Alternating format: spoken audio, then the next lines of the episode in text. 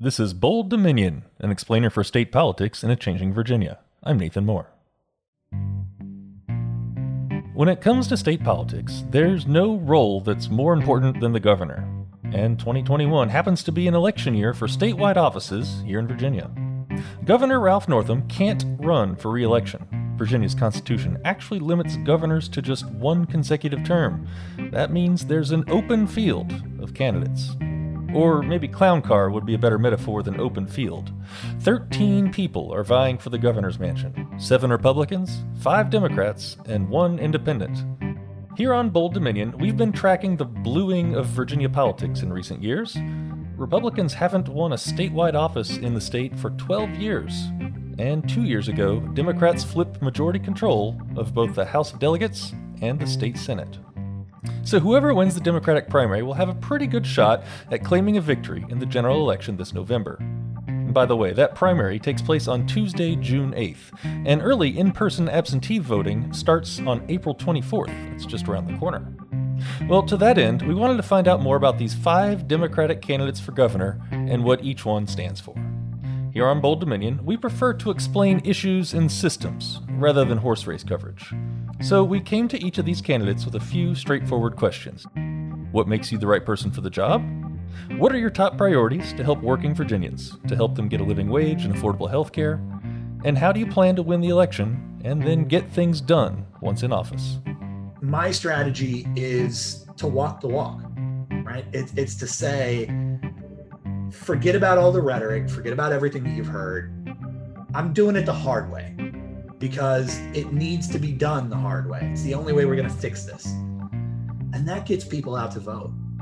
That's State Delegate Lee Carter, who represents Virginia's fiftieth district. We'll hear more from him in the second half of this episode.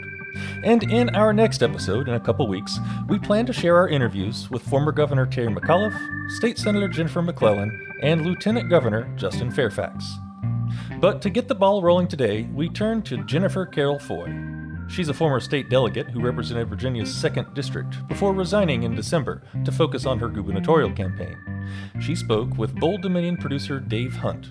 Here, she describes her background and what sets her apart from the rest of the field.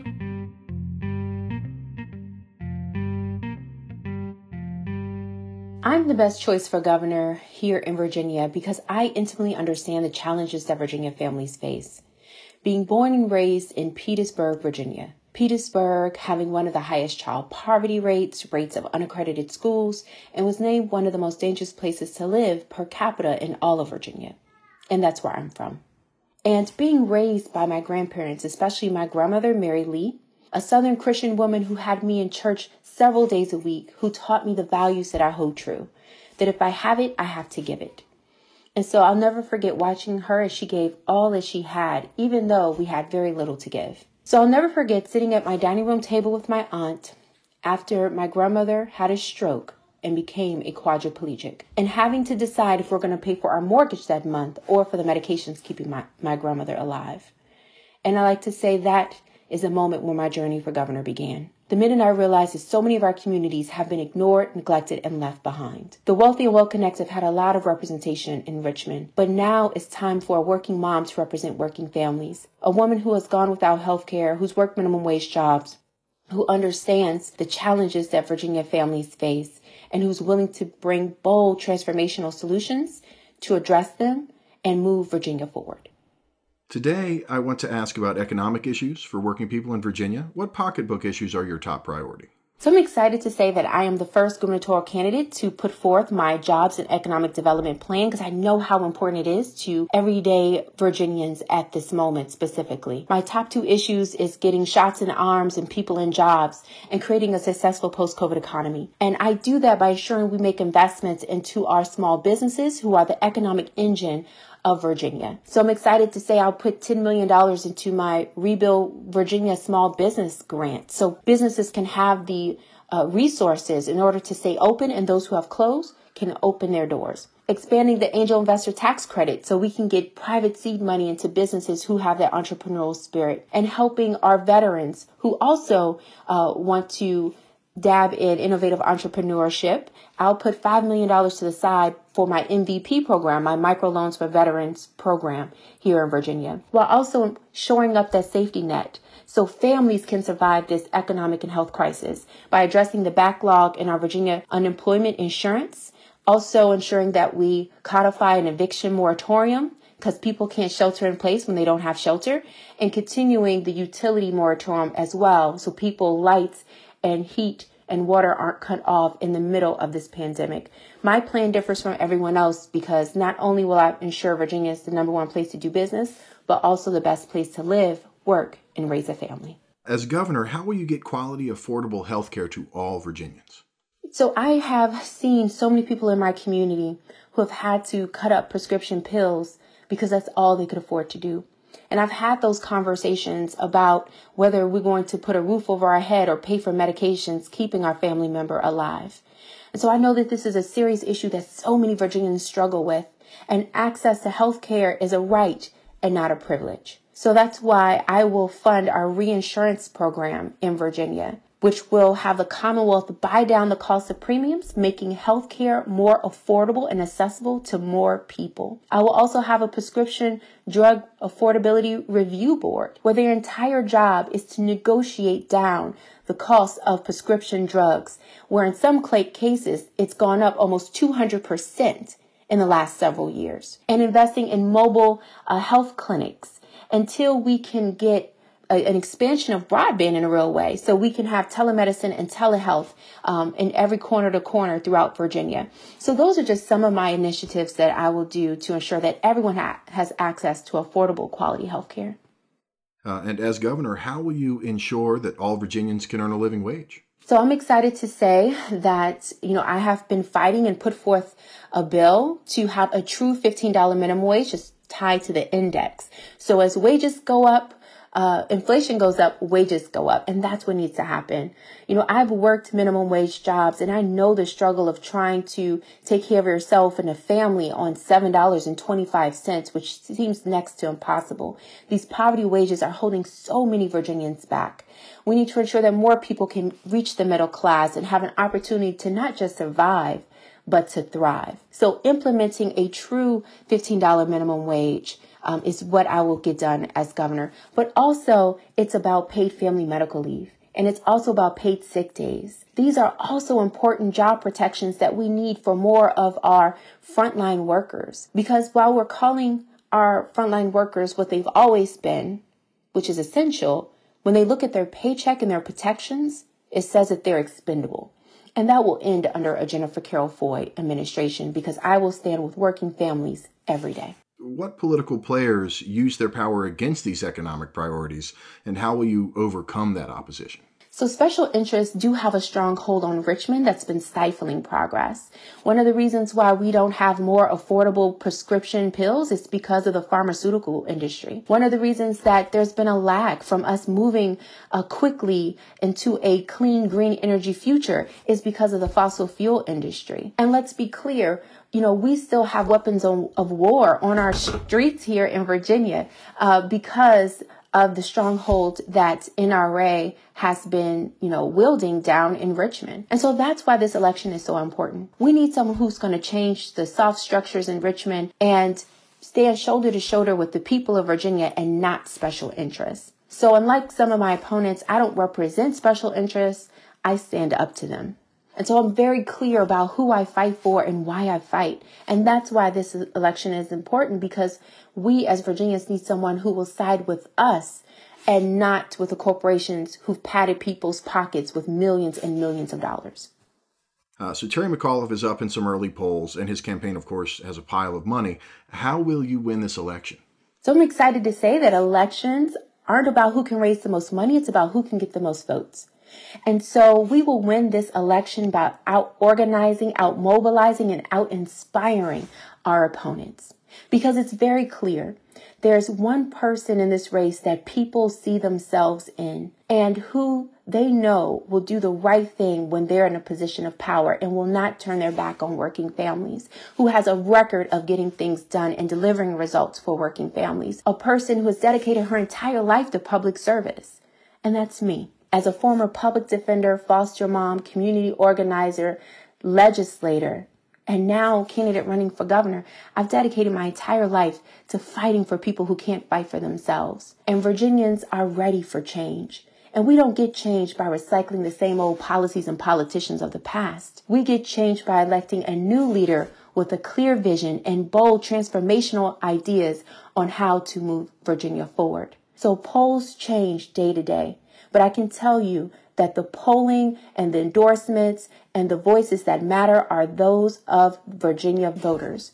And that's why I'm excited to share my positive vision for Virginia, have these community conversations, run the most aggressive field campaign Virginia has ever seen, and build the most diverse coalition of supporters in Virginia's history. And that is how we are going to bring home the win on June eighth.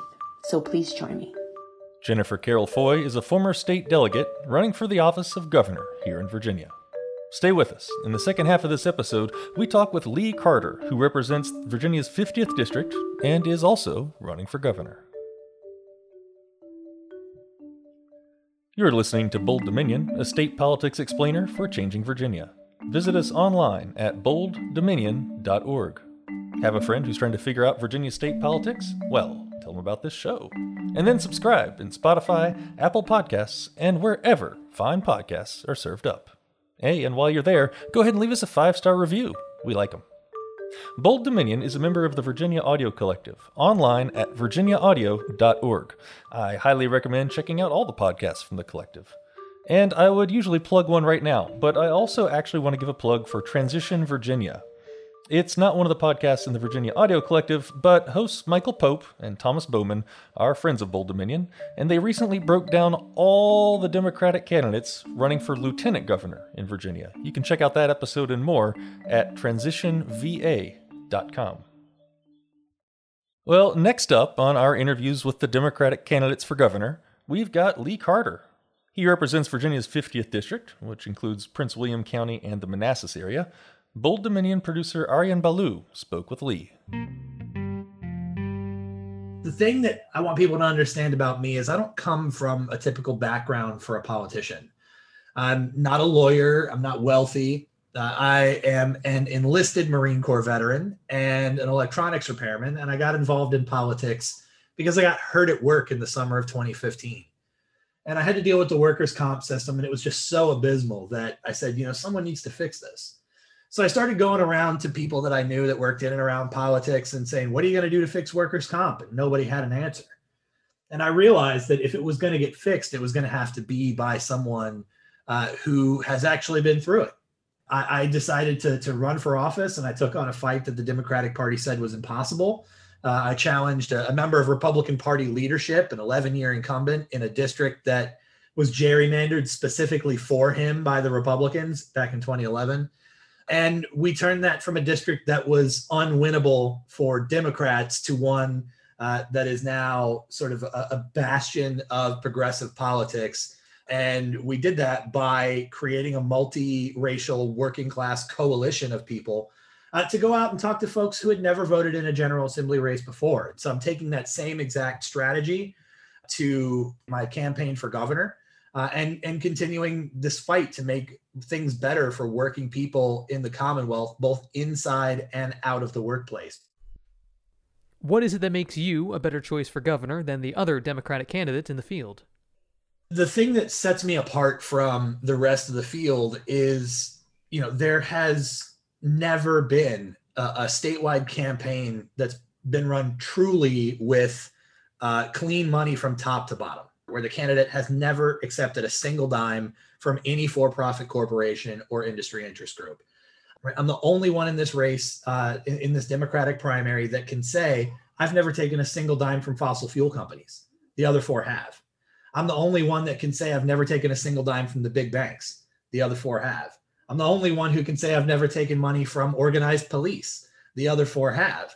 And the reason that that's important is it gives me the flexibility to go out there and, and actually talk about the issues and the, the real root causes of the issues that are impacting people's lives, and not just throw out sort of superficial talking points, but actually dive into, you know, take, for example, housing.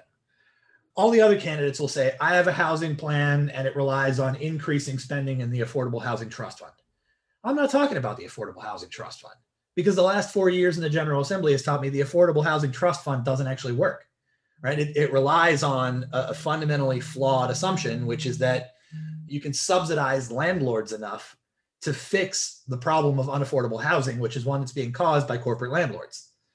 Uh, and so I, I'm able, because I'm not taking money from the corporate landlords, I'm not taking money from real estate developers, I'm actually able to say, you know, we don't have a housing supply issue in this Commonwealth. We actually have more empty houses than homeless people.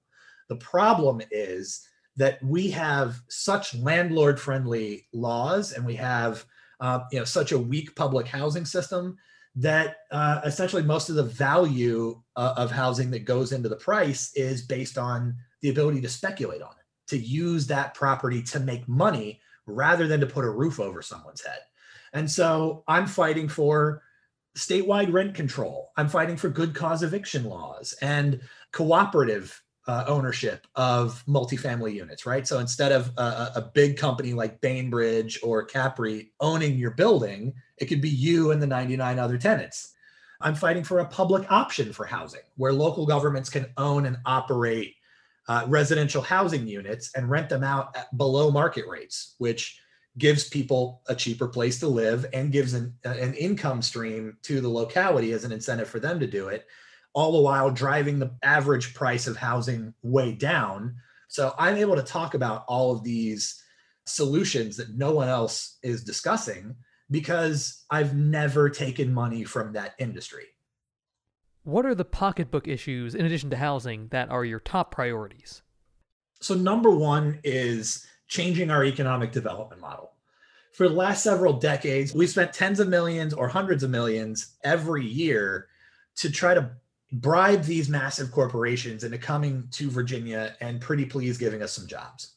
Uh, the, the biggest example of that is the Amazon deal from a few years ago with H Q two, where we created a, a quote unquote incentive package of one point eight billion dollars worth of cash and tax breaks and infrastructure upgrades specifically for the benefit of Amazon. And Amazon is a corporation that does not give back. You know, it's, it's infamous for not paying its taxes. And here we are giving almost two billion dollars to them, all on the promise of thirty thousand new jobs in Northern Virginia. But Northern Virginia doesn't have a joblessness crisis. Northern Virginia has a problem that it's too expensive to live here. And so instead of fixing the problem, right, instead of making anybody's life actually better, what this deal ends up doing is giving Amazon an incentive to transfer people in who already work for them and move them all into Northern Virginia to compete for the same exact housing stock that we're already struggling to afford. We've got to stop doing that. Instead of using that money to try to, to bribe these corporations to come in here and fix the problem for us, we've got to do the hard work of fixing the problem ourselves. So we've got to take that money that we've been using to subsidize these corporations, put it directly into the hands of working Virginians, and say, this is the money that you need to start your own employee-owned business, right? We've got to build an employee-owned sector of Virginia's economy, because when you have employee ownership, you have the completely different incentives for making business decisions, right? When the next crisis hits, instead of the company just laying off thousands of people and saying, good luck, you're on your own because we have to protect our profit margin. Well, the people who are making the decision in that workplace are the people who would be laid off. So they're never going to vote to do that to themselves. Everybody's going to take a little bit of a hit and everybody's going to get through it together, because by moving ownership into the hands of the people who do the work every day, you have all sorts of incentives for better business practices. You build in much, much more resiliency into the economy, and you don't end up with this outrageous concentration of wealth and power into the hands of a small handful of billionaires like you do with the conventional model.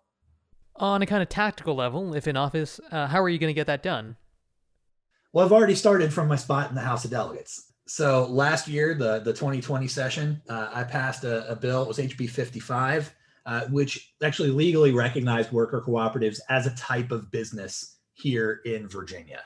And the one thing that, that I've noticed is that with members of the General Assembly in particular, as long as you frame it as this is good for business, they love it. They don't ask questions. To the point where, you know, we actually had a Republican senator putting in a bill this year that would have made it easier for cooperatively owned businesses to qualify for state and local government contracts. It didn't get through committee on the House side, but it passed the Senate. It was like something like thirty-five to two. I mean, it was it was very, very uncontroversial, even though it it it is this sort of radical shift in economic and political power away from the donor class and towards everyday people here in the Commonwealth of Virginia. But because it's in this language of business, you know, a lot of members of the General Assembly just say, oh, well, okay, it's good for business. It makes sense. Um, and so, you know, that's that's really how I'm going to get this done. I'm going to use the, the power of the veto, particularly the line item veto in the budget. And I'm going to say, here's your non-controversial alternative. We're going to funnel this money into small community-owned businesses here in the Commonwealth of Virginia. It's actually fairly easy to get through the General Assembly so long as you have that veto authority from the governor's mansion to say the current system will no longer work. I will not allow it to continue working. And by the way, here's the alternative that you've already proven that you like. How do you plan to ensure Virginians get uh, a living wage? You know, first of all, we need to understand that Fight for fifteen, you know, this, this slogan that everyone talks about when we talk about the minimum wage, Fight for fifteen actually started, you know, twelve years ago now, in two thousand nine. Inflation has eaten away twenty percent of that already. So if we want to achieve the goals of the Fight for fifteen, the original goals of the Fight for fifteen, it's not about fifteen dollars anymore, right? It's about what fifteen dollars would have bought back in two thousand nine. So you do the inflation calculations, it's it's eighteen dollars and some change now.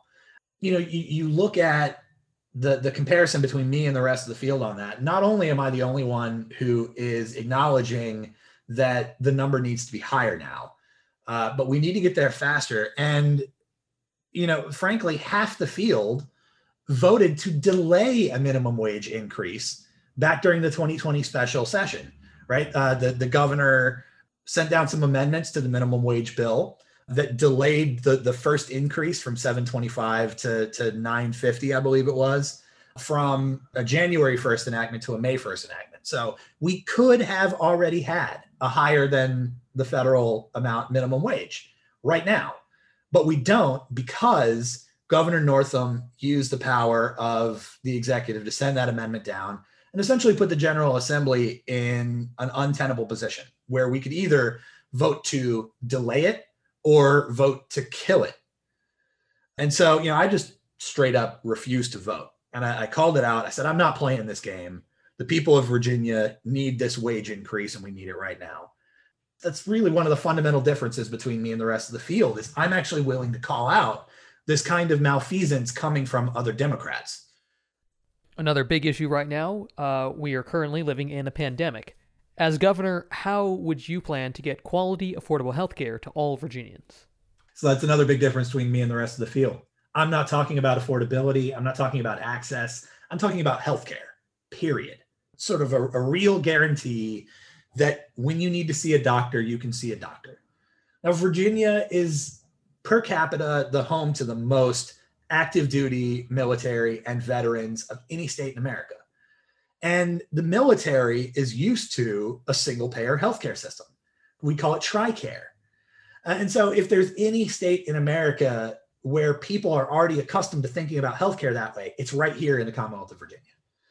And, and the way it works, you know, the way it worked when I was on active duty, when I was a kid, when my dad was on active duty, was when you need something from a doctor, you just go to medical and you get treated.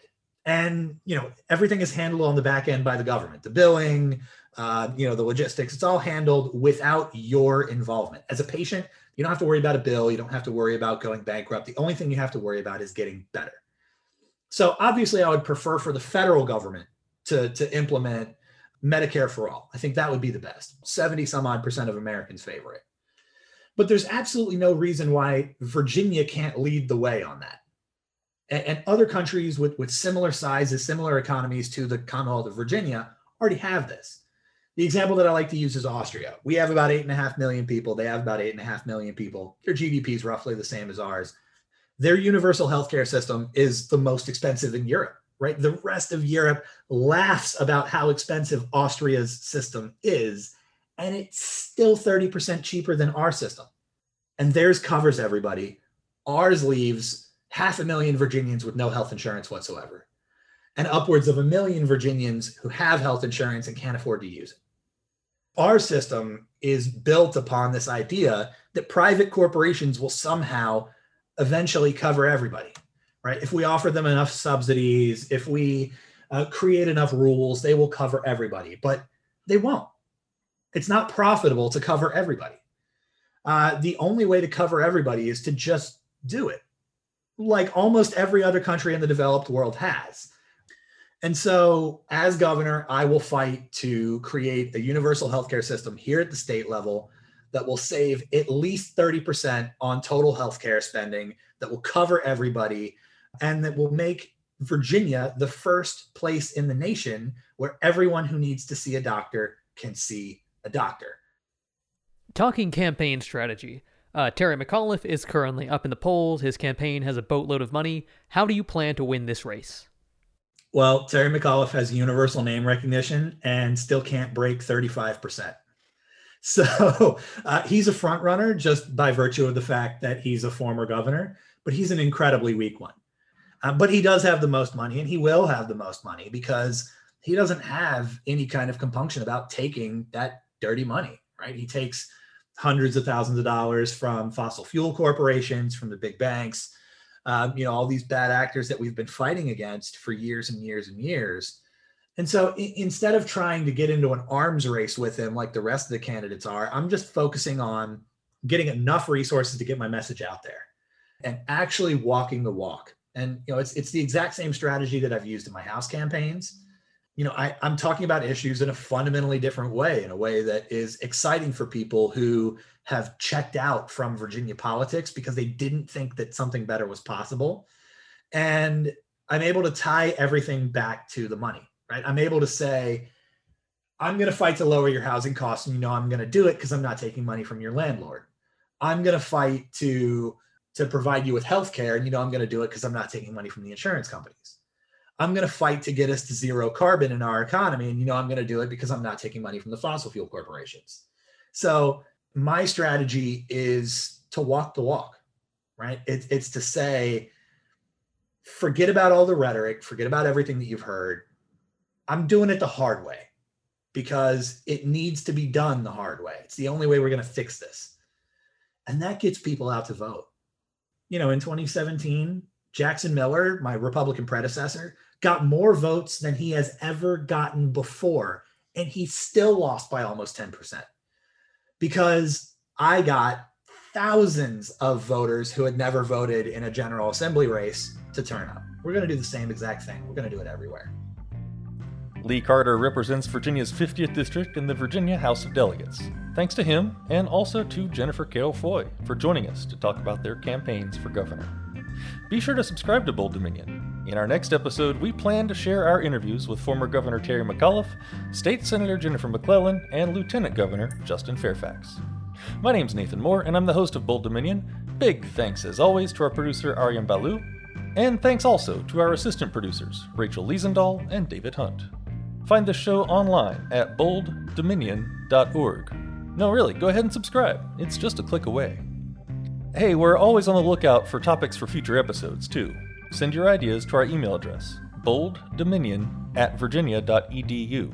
That's bold dominion at virginia dot e d u. Hope y'all can get vaccinated soon, and I'll talk with you again in two weeks.